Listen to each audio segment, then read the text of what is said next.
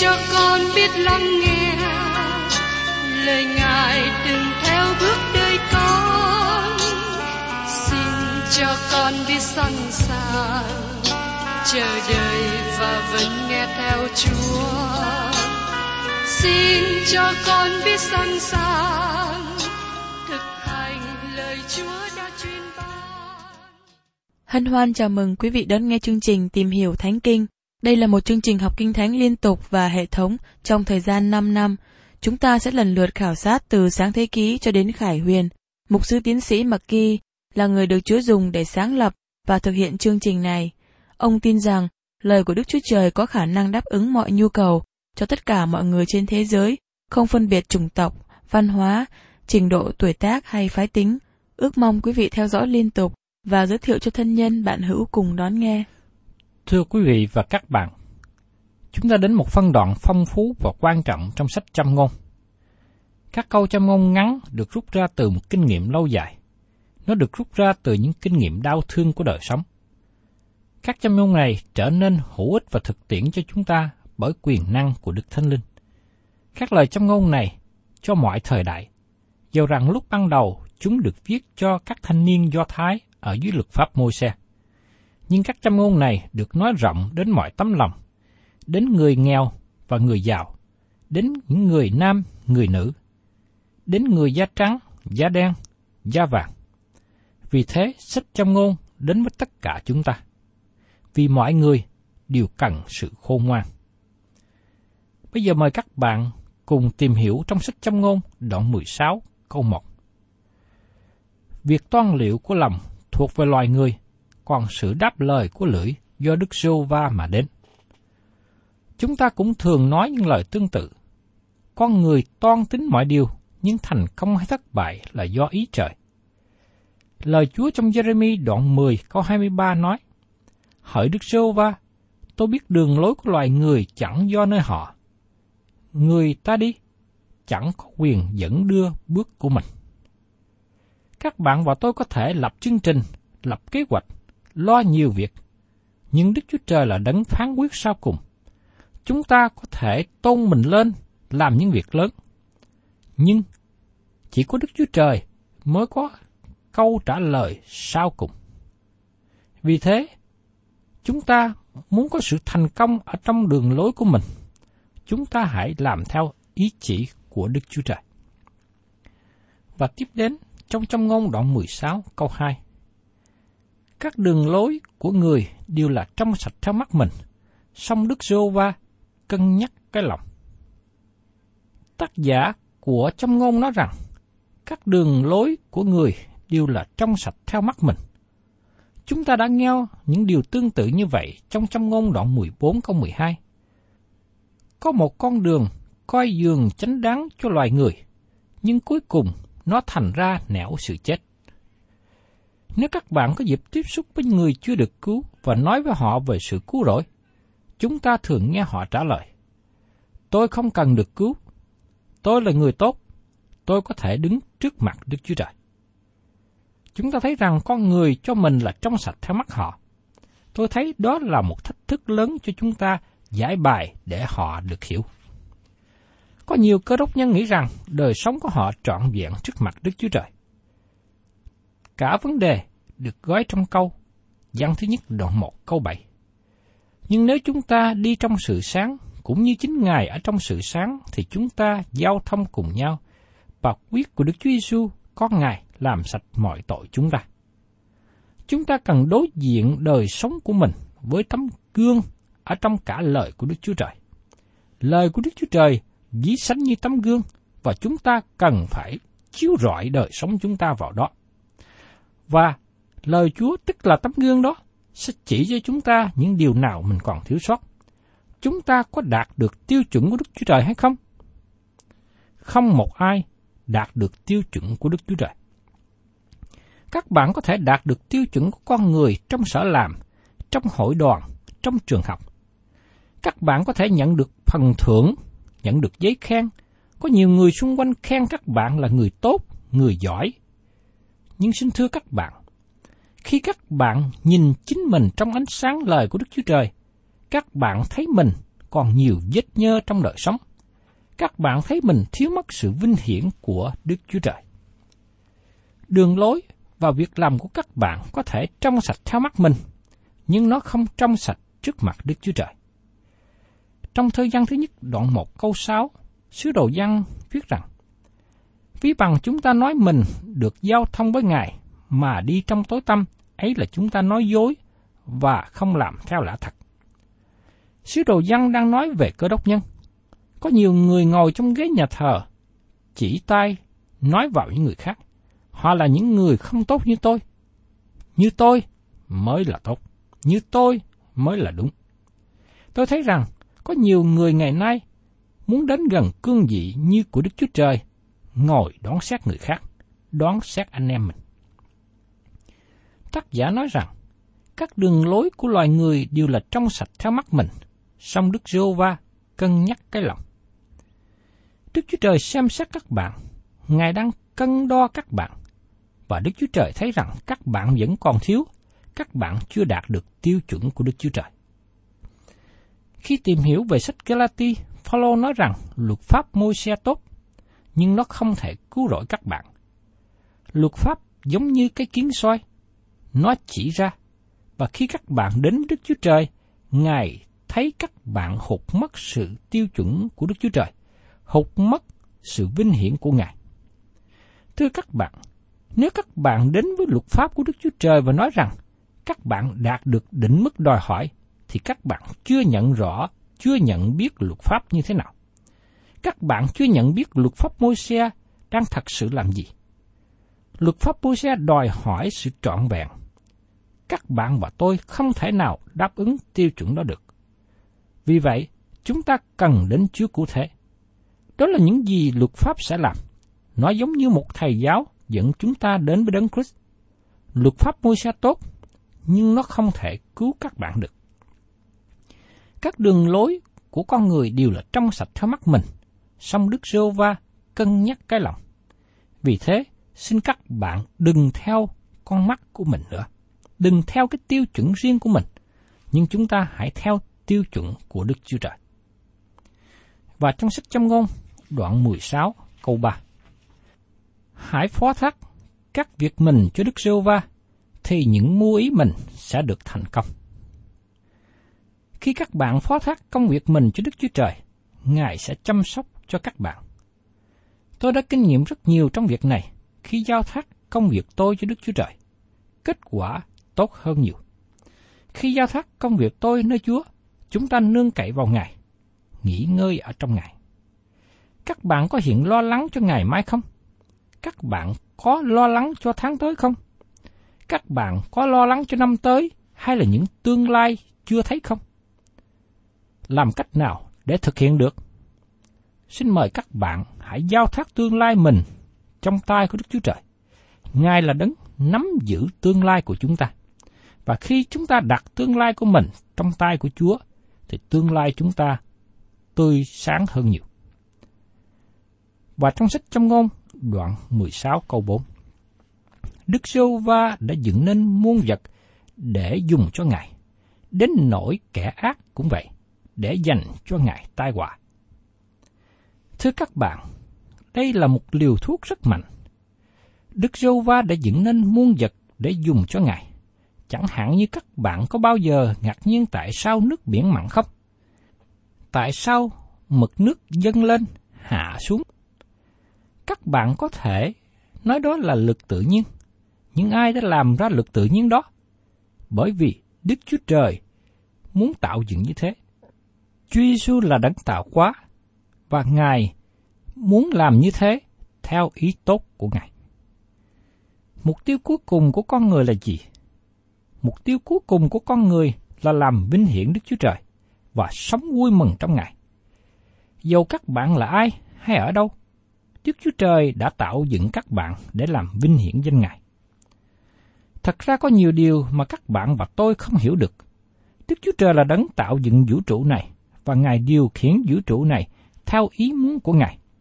Ngài thực hiện mọi điều theo ý Ngài muốn.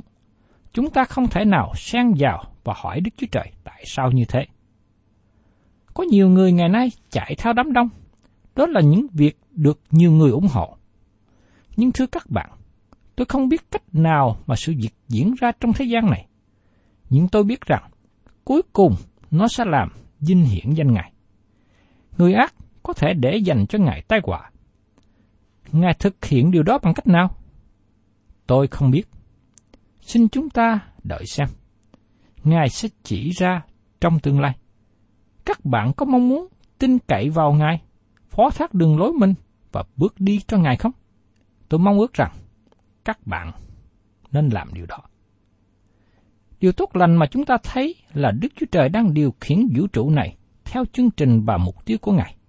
Dầu các bạn có thích hay không thích, Đức Chúa Trời vẫn thực hiện mọi điều theo ý chỉ của Ngài. Vì vậy, chúng ta cần làm và đi theo đường lối của Ngài. Trong Kinh Thánh sách Thi Thiên đoạn 14 câu 1 nói rằng, Kẻ ngu dại nói trong lòng rằng chẳng có Đức Chúa Trời. Chúng nó đều bại hoại, đã làm những việc gớm ghiếc, chẳng có ai làm điều lành. Và trong sách Hebrew đoạn 11 câu 6 nói rằng, Và không có đức tin thì chẳng hề có thể nào ở cho đẹp ý Ngài, vì kẻ đến gần Đức Chúa Trời phải tin rằng có Đức Chúa Trời và Ngài là đấng hai thưởng cho kẻ tìm kiếm Ngài. Tôi tin rằng đây là một viên thuốc mà con người khó uống vào và khó chấp nhận. Như những ai tiếp nhận lời dạy khôn ngoan của Đức Chúa Trời, tiếp nhận đường lối của Ngài, người đó sẽ sống trong sự an lành và thạnh vượng. Tiếp đến, chúng ta cùng xem trong châm ngôn đoạn 16 câu 5. Phàm ai có lòng kiêu ngạo, lấy làm gốm ghiếc cho Đức Sô Va, quả thật, nó sẽ chẳng được khỏi bị phạt.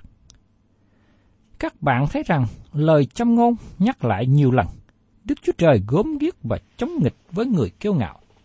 Cho nên chúng ta nên từ bỏ sự kiêu ngạo và sống trong sự khiêm nhường. Và trong châm ngôn đoạn 16 câu 7, khi tánh hạnh của người nào đẹp lòng Đức Sô Va, thì Ngài cũng khiến các thù nghịch người ở hòa thuận với người. Đây là một câu khó giải nghĩa. Nó không có nghĩa là khi các bạn làm đàm lòng Đức Chúa Trời thì không có kẻ thù nghịch xung quanh. Nhiều người hầu việc và phụng sự Đức Chúa Trời thường có kẻ thù nghịch. Nhưng người thù nghịch cũng nhận biết rằng Đức Chúa Trời đang làm các công việc đó trong đời sống của các bạn.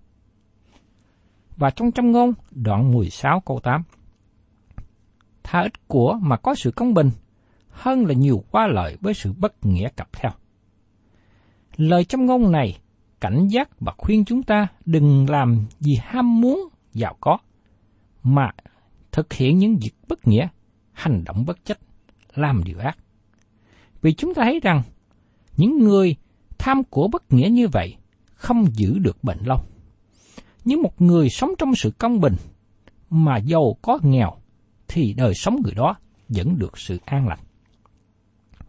Và trong trong ngôn, đoạn 16 câu 11 trái cân và giá cân công bình thuộc về Đức giê va Các trái cân trong bao là công việc của Ngài. Lời trong ngôn này rất tốt cho những người buôn bán, dùng cân như bán thịt, bán cá.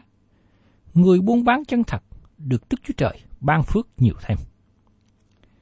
Và trong trong ngôn đoạn 16 câu 16 Sự khôn ngoan thật quý hơn vàng rồng biết mấy, được thông sáng đáng chuộng hơn bạc biết bao.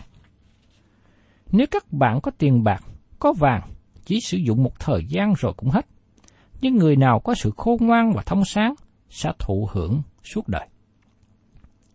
Và trong trăm ngôn, đoạn 16 câu 17. Đạo của người ngay thẳng ấy là lìa bỏ sự ác.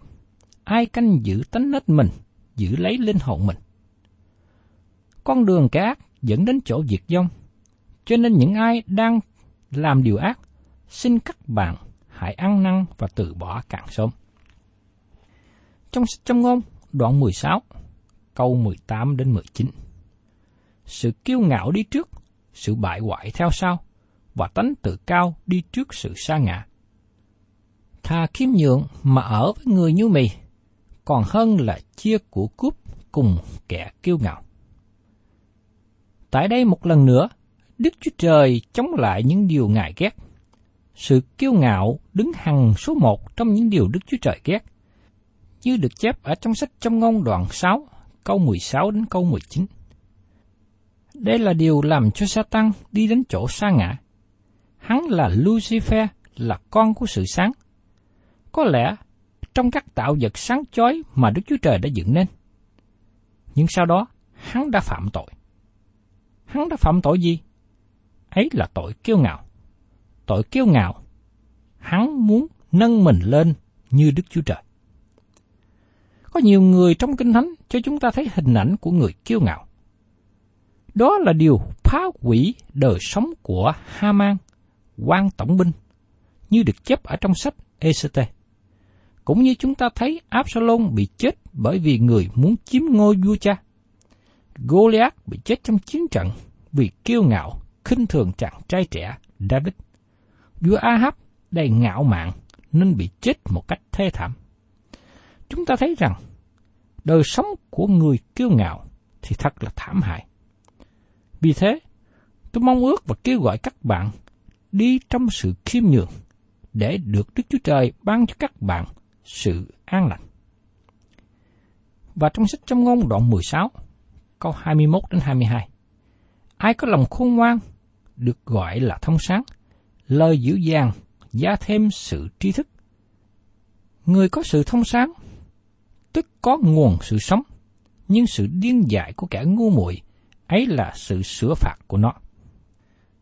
Các bạn để ý đến các lợi ích đi kèm theo. Ai có lòng khôn ngoan được gọi là thông sáng. Người có được thông sáng, tức có được nguồn sự sống.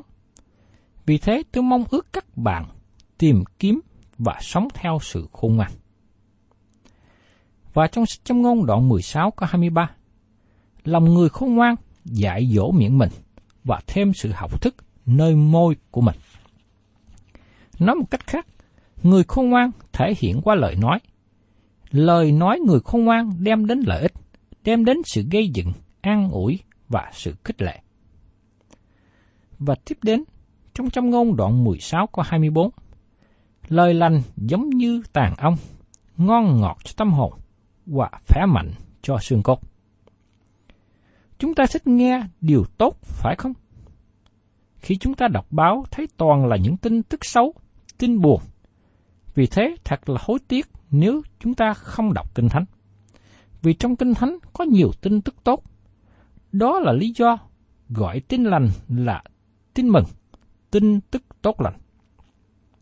Vì thế, chúng ta cần nên học nói những lời lành ngay bây giờ với những người quen còn đang sống, thay vì chúng ta nói tiễn biệt trong ngày tang lễ.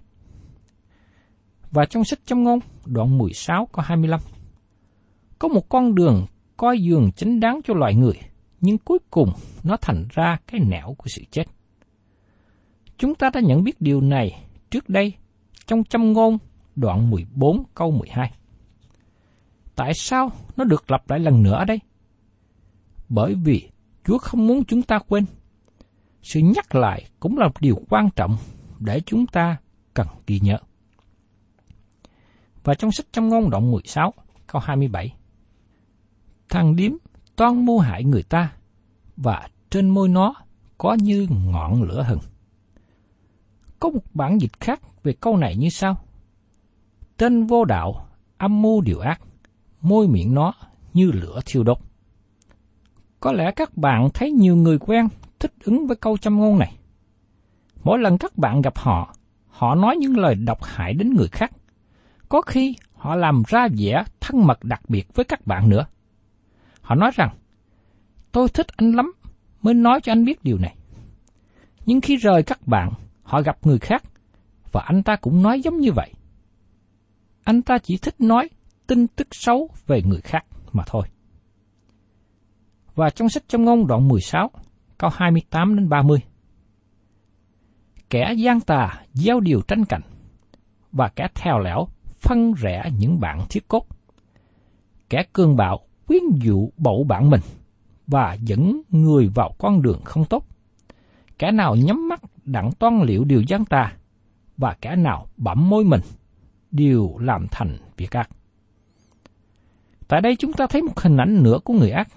Người ấy không sống trong sự khôn ngoan, nhưng họ gieo mình trong sự tranh cạnh, quyến dụ bạn hữu vào con đường lầm lạc, lập mưu hại người, lập những nhóm người ác cùng với mình, chơi trong nhóm người ác, theo phe của kẻ ác. Cho nên chúng ta cần nhận thức những người như vậy và tránh xa để khỏi bị lôi cuốn vào con đường ác của họ. Và trong châm ngôn đoạn 16 câu 31 Tóc bạc là mão triều thiên vinh hiển, miễn là thấy ở trong đường công bình. Đây là một châm ngôn rất là làm khích lệ cho người cao niên. Chúa hứa là người nào đi trong đường công bình, người hiếu kính cha mẹ sẽ được sống lâu trên đất. Chúng ta thấy là một trong những kết quả của người sống lâu là làm theo sự khôn ngoan của Đức Chúa Trời. Và trong sách châm ngôn, đoạn 16 câu 32, Người chậm nóng giận thắng hơn người dũng sĩ, và ai cai trị lòng mình thắng hơn kẻ chiếm lấy thành. Người khôn ngoan kềm chế sự nóng giận, bởi vì khi giận mất khôn, khi giận hành động không tốt, người nóng giận thường hay nói bậy. Và trong châm ngôn, đoạn 16 câu 33 kết thúc như sau. Người ta bẻ thăm trong giặt áo, song sự nhất định do nước Đức giô va mà đến. Chữ bẻ thăm trong giặt áo có nghĩa là bắt thăm. Câu này nhắc nhở tôi nhớ đến câu chuyện của Haman ở trong sách ECT. Ông Haman là người rất kiêu ngạo. Ông bắt thăm để định ngày tuyệt diệt dân Juda đang sống tại Ba Tư. Nhưng Đức Chúa Trời đã can thiệp và giải cứu dân sự của Ngài, không để cho Haman thực hiện mưu định ác của mình.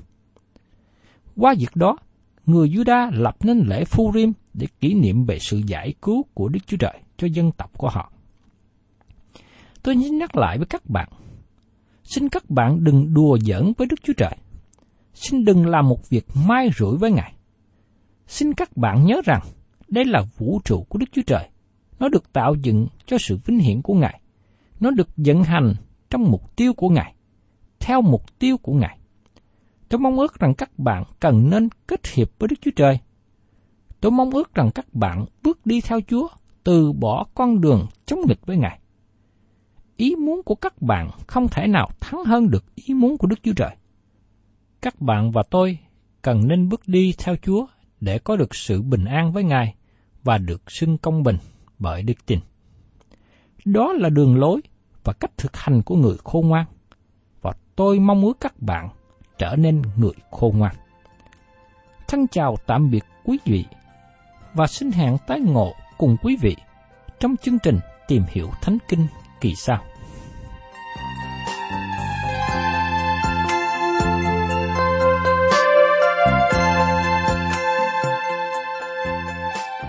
Cảm ơn quý vị đã đón nghe chương trình Tìm hiểu Thánh Kinh. Nếu quý vị muốn có loạt bài này, xin liên lạc với chúng tôi theo địa chỉ sẽ được đọc vào cuối chương trình. Kính chào quý thính giả.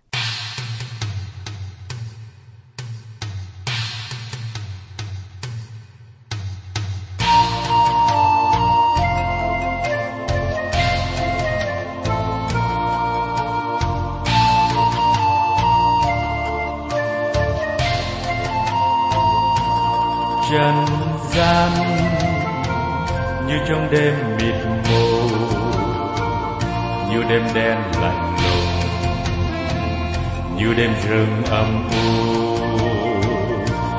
Tội lỗi như con sâu con chim, pha nước rẫy khô cằn cây lúa chẳng mọc lên ê, hê hỡi những ai vai vác nặng nề hãy mau mau cùng nhau trở về. Trao gánh nặng cho Giêsu ô ấy, ôi hạnh phúc, khúc hát vui thay. Chim tung cánh bay vút trên mây, lời người ca Giêsu nước chảy tràn bờ. Cơn gió lay sập nhà.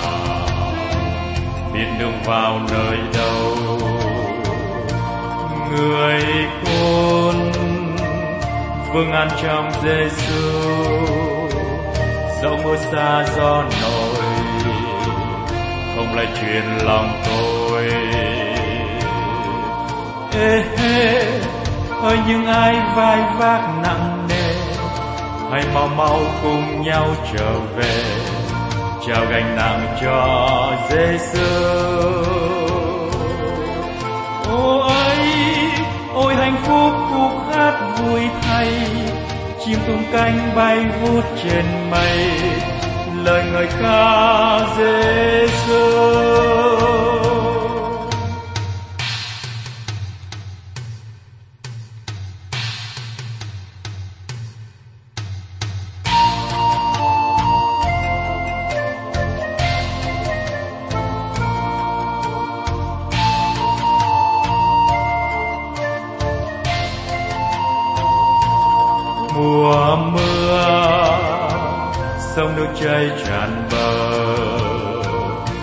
gió lay sập nhà. Biết đường vào nơi đâu, người khôn vương an trong Giêsu dẫu mưa xa gió nổi, không lại truyền lòng tôi. Ê, hê, ơi, những ai vai vác nặng nề, hãy mau mau cùng nhau trở về trao gánh nặng cho Giêsu. ôi ôi hạnh phúc khúc hát vui thay, chim tung cánh bay vút trên mây, lời người ca Giêsu.